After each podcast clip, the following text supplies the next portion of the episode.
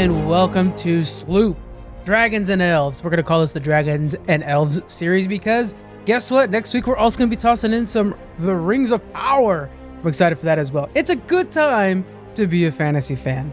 But today, of course, we're talking about House of the Dragon, episode 2. We finally get to see our first major villain in the Crab Feeder.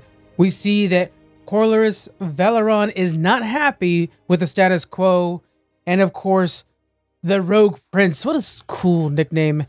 Daemon Targaryen has his own plans and is quite the disruptor, and Rhaenyra is setting herself up to be quite the leader, showing us her peacemaker skills. All right, let's go ahead and get into our discussion. First off, we must talk about the amazing new intro. Now, interestingly enough, we're using the original Game of Thrones music. This was not the music I had originally found in all the Game of Thrones ads, House of the Dragon ads. It's hard to not mess that up. That's actually the music we're using at the beginning of this episode. But they actually use the Game of Thrones intro music. And the tone is very similar in the visuals, right? It's these close ups of some sort of mechanical board. Well, what we're seeing here is the remake of Old Valyria. And the blood, which is the blood of the Targaryen, this powerful, you know, dark magic infused blood coursing through the board, coursing through Old Valyria, and reaching each person. These are different people we're seeing represented in the, fa- the family. Started with Aegon the Conqueror. We quickly see his two sisters, and then it goes down from there. And I love how once it gets to Jaehaerys, who had a very long reign and 13 children, some died quickly, some did not. We see that the blood separates quickly and spills out like a big family tree. And in the end, it all, you know, it culminates onto Princess Rhaenyra, and then eventually it culminates into the dragon sigil of House Targaryen. This board is beautiful. We see it, it, there's moments where it's just a trickle of blood when it's early on, then a rush, a flowing river of blood showing the, you know, multiple houses that have interest in the throne.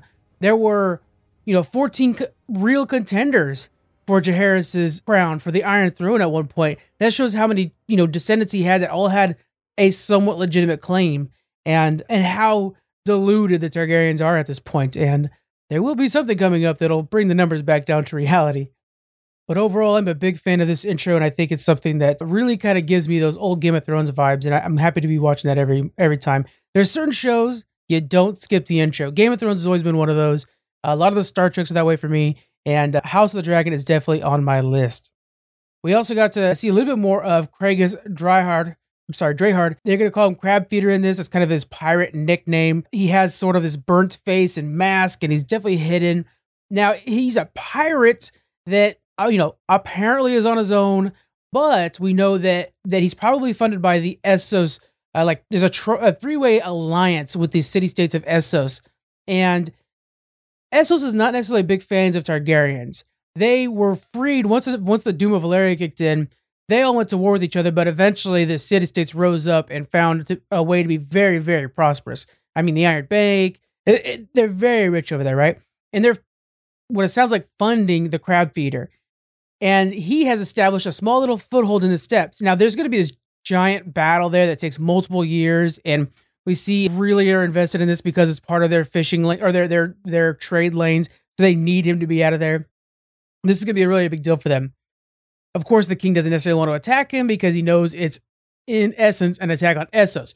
He's trying to be very pra- pragmatic. He's trying to think of how his grandfather would do things. The the wise king that that reigned over peace. He's trying to replicate that. But you're also a Targaryen. You have to remember that like another great king was uh, Conquer Aegon the Conqueror, who was wise, but you know delivered a dragon first. He would burn down your castle to he would melt the stones of your castle if you betrayed him.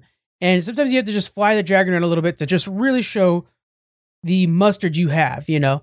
But we see that, you know, Craghas, this crab feeder, is going to be a continuous problem. Now, they are jumping through time much faster than I thought. The pacing in this show is a little puzzling. At first, I felt like, oh, they're, they're taking their time, they're going quite slow. We find out that, hey, this is like a year later. And then it looks like in the previews for the next episode, we're towards the tail end of the crab feeder's war, which is an extensive war. Like that's actually a pretty good long sized battle. So we might be jumping a few years here. I'm not, not entirely sure how long the Battle of the Steps went, but it, it might be a few years of this next one. Next, let's talk about Criston Cole being picked by Princess Rhaenyra as the new Kingsguard. Now, this serves twofold, right? First off, we can tell she's a little bit sweet on on Criston Cole, and that'll come back later on, I'm sure. But also, Princess Rhaenyra, while being chosen as the next, you know, queen, the new heir, she's still pouring cups of wine. Like she's still doing her normal duties as she was beforehand. This is the first thing that she could do as a leader, as an heir in, in the line of the great Velaryon houses. You like she actually gets to make a choice here. And in her choice, we see that it is, in our opinion, in my opinion, anyways, a wise one. Everybody here now, again, this has been like a hundred years of peace for the most part. And all the men in front of her are, you know, renowned champions of the tournament. But only one of them has seen battle. And it was, I think, during a rebellion or some small little, you know, little fight or whatever. But he's from that battle. And so she says, him. He's the one we want because he's actually seen war. I choose Sir Criston Cole. Let's not be too hasty, Princess. There's no doubt Sir Criston is a fine warrior, but houses such as Crakehall and Mallister are important allies of the Crown. Seagard, for instance, is the realm's prime defense against reavers from the Iron Islands. This men are tourney knights. My father should be defended by a man who's known real combat. Should he not? Of course, Princess. Well, let us plan Sir Criston's investiture then. There's different reasons for that. First off, again, she's a little sweet on him, right? We see that Rhaenyra's sweet on a few people, but she's a little sweet on this one. And secondly, she knows that somebody who knows what it's like to face that fear and still keep their shit together is the kind of person you want when all of a sudden you're being attacked from an unknown assailant. Because when that happens, you have to be able to turn on a dime. You can't prepare for a tournament in that way, right?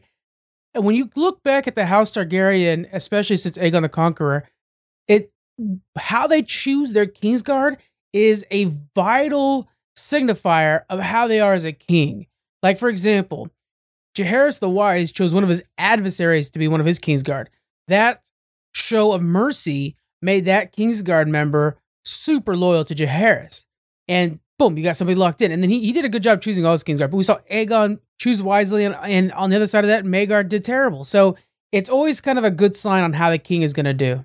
Later on, we're watching as, you know, King Viserys is, you know, talking to young Valeria, Velaryon daughter, you know, possibly going to be marrying her. Of course, it's super creepy, right? We all know that, but we're watching something that's a fantasy story. It's a little bit weird.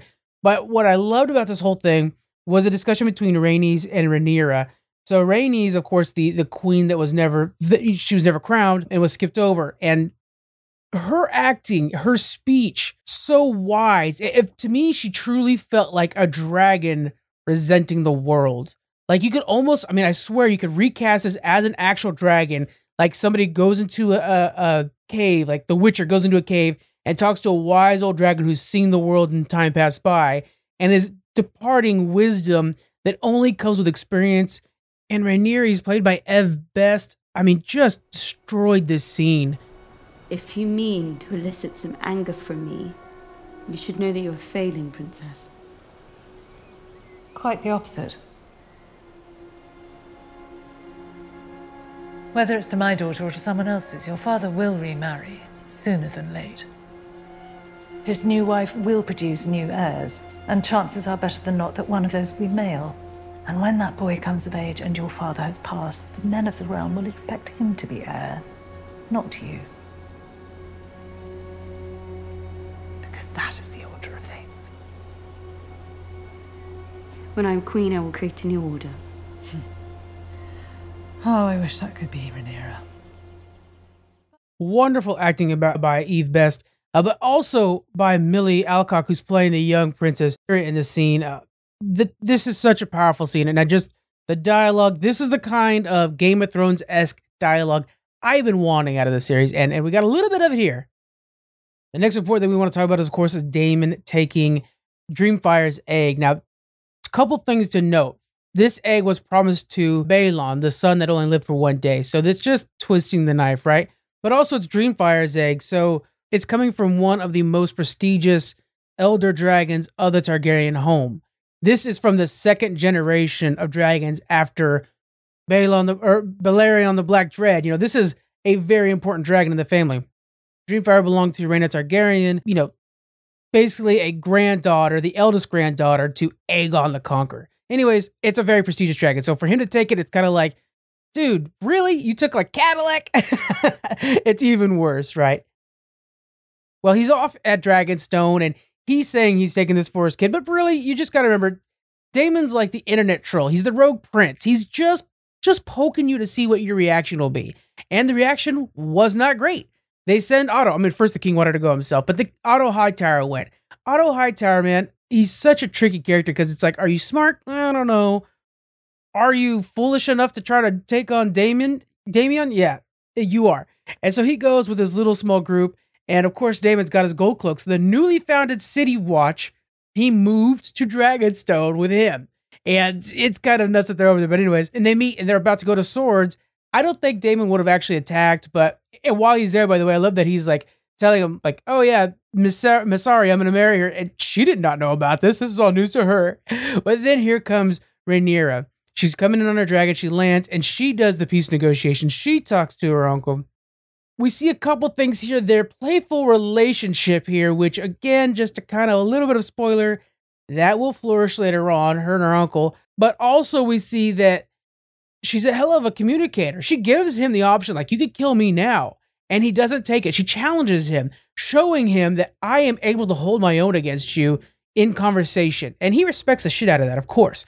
But it also shows that, you know, she is a Targaryen in blood and right. This is her island. It really is actually her island. And I just, she's impressing you at every turn. She's impressing me at every turn. He gives back the egg, almost, you know, nonchalant toss, you know, and she hands the egg over to the the dragon keepers. And I did my job. And she's not happy with Otto, but she's she's on her way. And it just shows that Rhaenyra is a Targaryen we could root for. She's just so cool in every way. Last thing we're going to be talking about is, of course, Viserys' relationship with Alicent. The entire time we think he might be taking somebody else, but he ends up choosing Alicent at the last second. Now he talks to his daughter Rhaenyra about like, hey, you know, I do need to, to get a new wife. I don't I don't like this. But I love how when they talk about the grief, it's finally them talking again. And those who've lost somebody, you know that sometimes just communication is hard and it's what's constantly in your mind, but you also don't want to be reminded of the grief. So there's this hard part where sometimes the most loved people, you're it's hard to talk about that situation. But these two are finally bonding over that. And he's having to be truthful with her. He's like, look, I have to marry someone. And and Rhaenys Rhaenyra knows that it's what's best for the realm. That's your duty. That's your job. And she assumes he's going to marry with the Velaryons, and of course, you know, tighten the bond between two old Valyrian homes. It's perfect, really. The relationship's actually a perfect bond. Outside of the age difference, of course, we know that. But yes, but then he surprises everyone by saying he wants to marry Alicent. Here's a couple things. First off, that pisses off the Velaryons. Of course it does, because you just sidestepped them. You're already not helping them with their problems at, with the new pirate in town, Crab Feeder. But now you're also just dissing their their family, and and you're gonna marry into a Westerosian family, which not to it's not that it's hundred percent this, but there's also like that's kind of a lower family too. So it's really a bash against them. And and you gotta remember that Valyrian comes from Valyrian is a Valyrian that is lower than the Dragon Riders in their community. So he's always felt like he's on the outside. He gives that speech later on to Daemon that like, "Hey, I've always been on the outside. We struggled to find our way to the top, and we have. Damn it, we have." And it's it shows how passionate and and just easy it is to vote to root for him. He's such a dope badass. but yeah, and then also the other thing too, of course, is it immediately sets Rhaenyra against her best friend Alicent, who's now going to be marrying her father. And this, of course, will eventually boil over down the road when we get the greens and the blacks against each other. This choice is debated over in the forums over and over again on whether or not this is a good choice for Viserys. On the plus side, you're you're gaining someone who the Hightowers have a hold over Oldtown, which basically means they have a hold over the religion in a lot of ways. So you're locking down the religion and tying the seven pointed star with Targaryens as much as possible is best for the entire realm.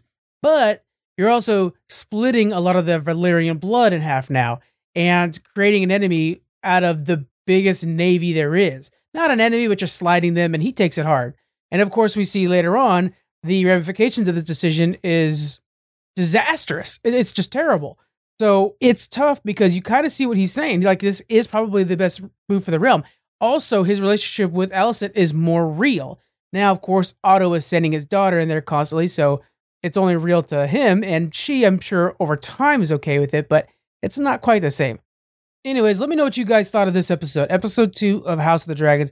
I think we really we've set up the the major conflict of the show. We've also set up one of our major bad guys, early bad guys, of course. The first challenge that's really going to show Daemon and Corlys get together and, and create this bond that will extend far down the road, and it's pretty neat. For the next episode, it looks like we're going to have the battle, you know, Sea Snake, which is which is Corlys's name nickname, versus the uh, Crab Feeder, and we all see that dragon flying in, boys. We know that Daemon's coming in to save the day. That's going to be neat to see.